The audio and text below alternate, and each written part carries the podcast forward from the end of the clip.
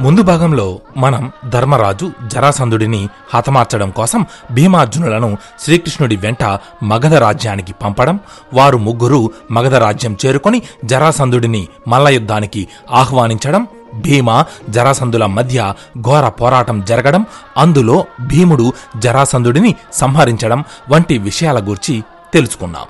ఆ తరువాత శ్రీకృష్ణుడు మగధ రాజ్య ప్రజలకు అభయమిచ్చి జరాసంధుడు బంధించిన రాజులందరినీ అతడి చెర నుంచి విడిపించాడు. అలా బయటకు వచ్చిన రాజులందరూ ధర్మరాజుకి సామంతరాజులుగా ఉండటానికి అంగీకరించారు.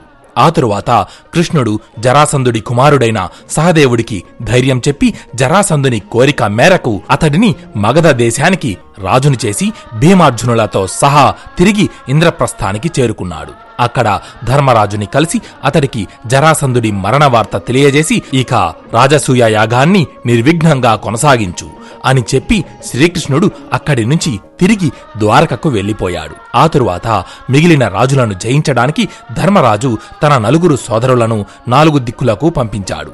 అర్జునుడు ఉత్తర దిక్కుకు భీముడు తూర్పు దిక్కుకు నకుల సహదేవులు పడమర దక్షిణ దిక్కులకు వెళ్ళి ఆ దిక్కులలోని రాజులందరినీ జయించి ఆ రాజ్యాలన్నిటినీ ఇంద్రప్రస్థానికి సామంత రాజ్యాలుగా మార్చి వారి జైత్ర యాత్రను దిగ్విజయంగా పూర్తి చేశారు. అంతేకాకుండా వారు జయించిన రాజులందరినీ రాజసూయ యాగానికి ఆహ్వానించి కప్పం కింద ఆ రాజ్యాల నుంచి కొంత ధనాన్ని బంగారాన్ని ఇంద్రప్రస్థానికి తెచ్చారు. ఆ విధంగా పాండవులు భూమండలంలోని రాజులందరినీ జయించి ఇంద్రప్రస్థ కారాగారాన్ని అంతులేని సంపదతో నింపారు. ఆ తరువాత ఒక శుభముహూర్తాన ధర్మరాజు రాజసూయ యాగం ప్రారంభించాడు.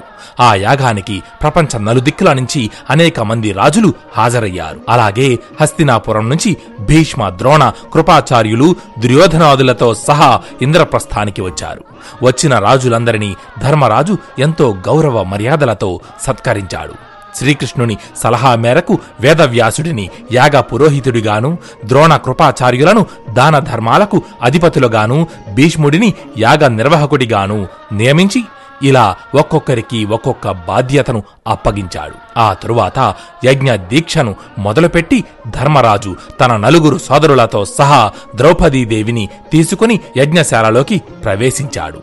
యజ్ఞం ప్రారంభమయ్యింది. భీష్ముడు ధర్మరాజు వైపు చూస్తూ యుధిష్ఠరా గుణవంతుడు సద్గుణుడు జ్ఞాన సంపన్నుడు అయిన ఒక మహాజ్ఞానికి అగ్ర తాంబూలం ఇచ్చి పూజించు అని అన్నాడు. అప్పుడు ధర్మరాజు అతడు ఎవరో కూడా మీరే తెలపండి పితామహ అని అడిగాడు. దానికి భీష్ముడు ఇంకెవరు? సాక్షాత్తు శ్రీ మహావిష్ణువు అవతారమైన శ్రీకృష్ణుడే అగ్ర పూజకు తగినవాడు. అని అన్నాడు.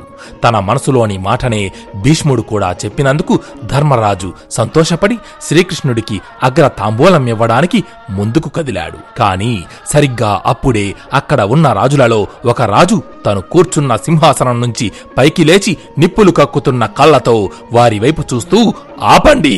అంటూ ఆ సభ అంతా వినిపించేలా గట్టిగా అరిచాడు. అలా పలికింది ఎవరా అని? సభలోని వారంతా ఒక్కసారిగా పక్కకు తిరిగి చూశారు.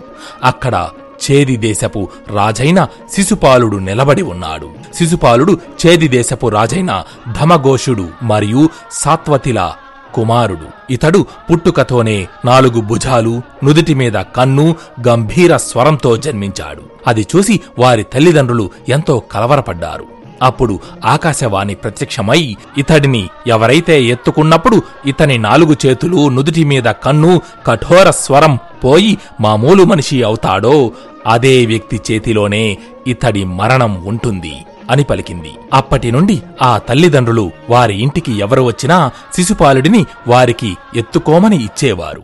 అయితే ఒకసారి శ్రీకృష్ణ బలరాములు ఆ బాలుడిని చూడటానికి చేది దేశానికి విచ్చేశారు.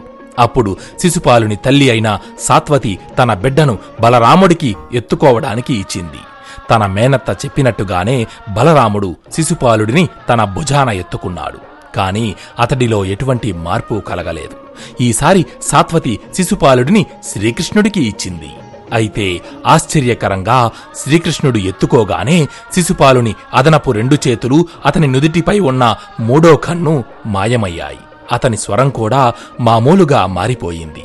అది చూసి తన కుమారుడి చావు శ్రీకృష్ణుని చేతుల్లో తథ్యమని భావించిన సాత్వతి కృష్ణుడిని తనకి ఒక వరం ప్రసాదించమని కోరింది. అదేమిటంటే కృష్ణ నీ భావమరిది చేసే వంద తప్పులను క్షమించి అతడిని విడిచిపెట్టు. ఆ తరువాత నీ ఇష్టం. అని తన మేనత్త మాట కాదనలేక శ్రీకృష్ణుడు దానికి అంగీకరించాడు. శిశుపాలుడు మొదటి నుంచి చెడు స్వభావం కలిగినవాడు. దానికి తోడు శ్రీకృష్ణుడి చేతుల్లోనే అతడి మరణం ఉందని తెలియడంతో కృష్ణుడిపై అంతులేని కోపం ద్వేషం పెంచుకున్నాడు. ఒకరోజు శ్రీకృష్ణుడు బలరాముడితో సహా ప్రాగ్జ్యోతిషపురం అనే రాజ్యం మీదకు దండెత్తి వెళుతున్నప్పుడు శిశుపాలుడు తన సైన్యంతో ద్వారకలోకి ప్రవేశించి ద్వారక నగరాన్ని మంటల్లో తగలబెట్టాడు. యాదవరాజులు అంతఃపురంలో నిద్రిస్తున్న సమయంలో అక్రమంగా వారి భవనంలోకి దూరి వారిని కత్తితో నరికి చంపాడు. శ్రీకృష్ణుడి తండ్రి అయిన వసుదేవుడు అశ్వమేధ యాగం చేస్తుంటే శిశుపాలుడు ఆ అశ్వాన్ని బంధించి తన దగ్గరే పెట్టుకున్నాడు. అంతేకాకుండా యాదవరాజైన భబ్రుడిని చంపి అతడి భార్యను తన భార్యగా చేసుకున్నాడు. ఇలా శిశుపాలుడు చెయ్యకూడని పనులన్నీ చేశాడు. కాని శ్రీకృష్ణుడు తన అత్తకు ఇచ్చిన మాట కోసం శిశుపాలుడిని ఏమీ చెయ్యకుండా క్షమించి వదిలేశాడు. శిశుపాలుడి అరాచకాలు రోజురోజుకి మితిమీరుతున్నాయి. అతడి వంద తప్పులు ఎప్పుడు పూర్తవుతాయా అని శ్రీకృష్ణుడు ఎదురుచూస్తున్నాడు. అయితే శిశుపాలుడు తను చేస్తున్న తప్పులన్నీ లెక్కవేయడం కోసం ఒక తాడుకి వంద నెమలి ఈకలను కట్టి దానిని తన నడుముకి కట్టుకున్నాడు. తను తప్పు చేసినప్పుడల్లా తన నడుముకి ఉన్న తాడు నుంచి ఒక నెమలి పింఛాన్ని తీసి పడేస్తాడు. ఆ విధంగా శిశుపాలుని నడుముకి కట్టి ఉన్న నెమలి పింఛాలలో ఇప్పటికే ఎనభైకి పైగా పింఛాలను తీసి పడేశాడు శ్రీకృష్ణుడికి ఆర్ఘ్యం ఇస్తున్న ధర్మరాజుని చూస్తూ శిశుపాలుడు ఏం చేస్తున్నావు? యుధిష్ఠరా నువ్వు. ఇక్కడ ఇంతమంది మహారాజులు ఉండగా నువ్వు ఆ ముసలి భీష్ముడు చెప్పిన మాటలు విని ఈ ఆవులు కాచేవాడికి అగ్రతాంబూలం ఇస్తున్నావా? నీకేమైనా మతి చెలించిందా? అసలు ఏ కారణం చేత నువ్వు ఈ యాదవుడికి అగ్రపూజ చేస్తున్నావు? వయసులో పెద్దవాడు అని చూస్తున్నావా? దానికి ఈ సభలో అందరికన్నా పెద్దవాడు వసుదేవుడు ఉన్నాడు కదా. ఆచార్యుడని పూజిస్తున్నావా? దానికి ద్రోణాచార్యుడు ఉన్నాడు కదా.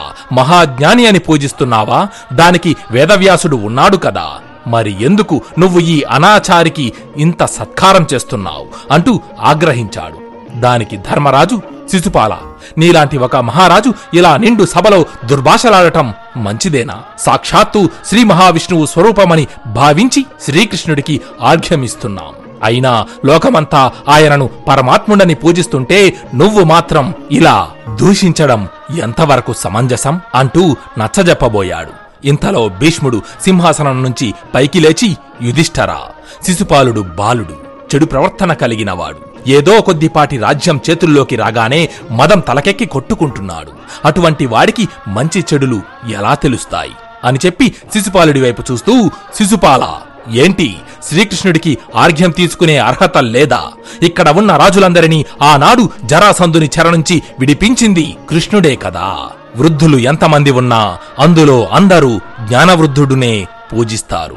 జ్ఞాన సంపన్నుడు ఎంత చిన్నవాడైనా పూజ్యనీయుడే. శ్రీకృష్ణుడు సర్వం తెలిసినవాడు. లోకాన్ని సర్వ ఆపదల నుంచి రక్షించువాడు. ఆయన కాకుండా అగ్రపూజకు తగినవారు ఈ సభలో మరొకరు లేరు. అని అన్నాడు. ఇంతలో పక్కనే ఉన్న సహదేవుడు భీకర రూపం దాల్చి శిశుపాలుడి వైపు చూస్తూ మేము శ్రీకృష్ణుడికి ఆర్ఘ్యమిచ్చాము ఇది మా ఇష్టం. ఎవరైనా దుర్జనులు దీనిని కాదంటే వారిని నా పాదం కింద పెట్టి అనగదొక్కుతాను అంటూ తన పాదాన్ని పైకి లేపి గట్టిగా నేలపై కొట్టాడు. ఒక్కసారిగా సబంతా దద్దరిల్లింది. సహదేవుని ఉగ్ర రూపాన్ని చూసి సభలోని వారంతా భయభ్రాంతులయ్యారు. అప్పుడు శిశుపాలుని సేనాధిపతి అయిన సునీధుడు తమ సైన్యాన్ని వారి వైపు ఉన్న రాజులను ఒకటిగా చేర్చి యుద్ధానికి సిద్ధమయ్యాడు.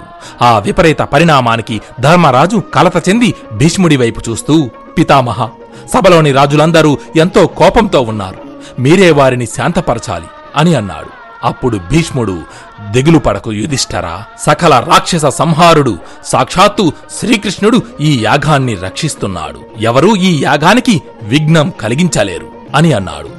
భీష్ముడి మాటలు విని కోపించిన శిశుపాలుడు ఈ మొసలి భీష్ముడు ఆ ఆవులు కాచేవాడిని భగవంతుడు అనుకుంటున్నాడు. ఈ పాండవులు పెద్ద ధర్మాత్ములంట. అంటే ఇక్కడ ఉన్న రాజులందరూ దుష్టులా? పోతన? అనే స్త్రీని చంపడం ప్రాణం లేని బండిని తన్నడం పుచ్చుపోయిన చెట్లను పడదోయడం ఒక చిన్న పుట్టలాంటి కొండను ఎత్తడం ఇవన్నీ పరాక్రమాలా? వీటిని మీరు పొగడాలా?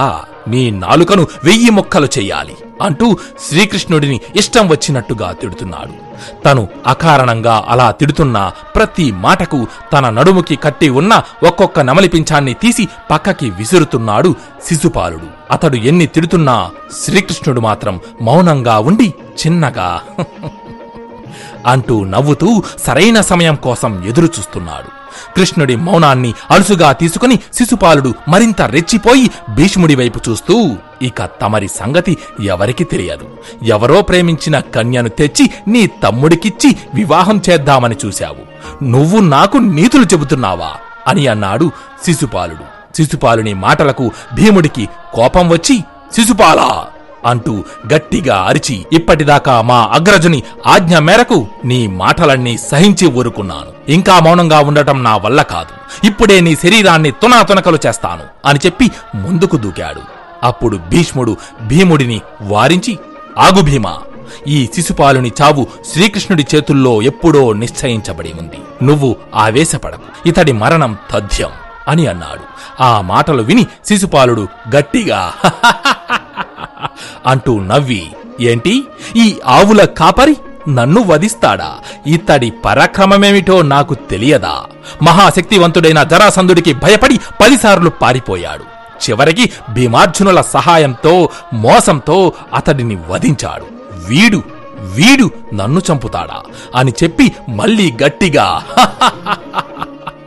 అంటూ వికటాట్టహాసం చేసి మరొక నెమలి పింఛాన్ని తీర్దామని తన నడుము వద్ద చెయ్యి పెట్టగా అతడి చేతికి ఖాళీ తాడు తగిలింది. ఎందుకంటే అప్పటికే అతడి వంద తప్పులు పూర్తయిపోయాయి. కాని శిశుపాలుడు మితి మీరిన ఆవేశంలో విచక్షణ మరచి ఆ సంగతే మర్చిపోయాడు. భయం భయంగా తన తల పక్కకి తిప్పి శ్రీకృష్ణుడి వైపు చూశాడు. వెంటనే శ్రీకృష్ణుడు తను కూర్చున్న సింహాసనం నుంచి పైకి లేచి శిశుపాలుని వైపు చూస్తూ ఇచ్చిన మాటకు కట్టుబడి ఇప్పటిదాకా నువ్వు ఎన్ని అరాచకాలు చేసినా ఓపికతో క్షమించాను. ఈ రోజుతో నీ పాపం పండింది శిశుపాల అని చెప్పి తన సుదర్శన చక్రంతో శిశుపాలుని మెడ నరికి అతడి మొందాన్ని శరీరం నుండి వేరు చేశాడు. ఆ దృశ్యం చూసి సభలోని రాజులందరూ శ్రీకృష్ణుడికి జేజేలు కొట్టారు. ఆ విధంగా శిశుపాలుని వధతో రాజసూయ యాగం పూర్తయింది. ఈ కథలో శ్రీకృష్ణుడు శిశుపాలుడికి వంద తప్పులు అనే ఒక పరిధిని విధించాడు. ఇది శిశుపాలుని జీవితంలోనే కాదు. మనందరి జీవితాల్లో కూడా ప్రతి దానికి ఒక పరిధి లేదా హద్దనేది ఉంటుంది. ప్రేమైనా కోపమైనా మంచైనా చెడైనా ఏదైనా హద్దుల్లో ఉంటేనే అది అందరికీ మంచిది. మితి మీరిన ప్రవర్తన హద్దులు దాటి చేసే పనులు ఎప్పటికైనా. ఎప్పటికైనా బాధనే మిగులుస్తాయి. తరువాత కదేంటో తెలుసుకుందాం మునుముందు రోజుల్లో. జై శ్రీకృష్ణ జై జై మహాభారత్. అథ శ్రీ మహాభారత్ కథ.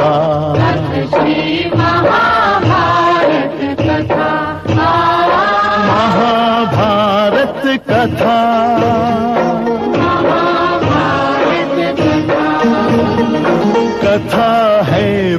पुरुषार्थ की ये स्वार्थ की, परमार्थ की। सारथी जिसके बने श्री कृष्ण भारत पार्थ की। शब्द दिग्घोषित हुआ जब सत्य सार्थक सर्व था।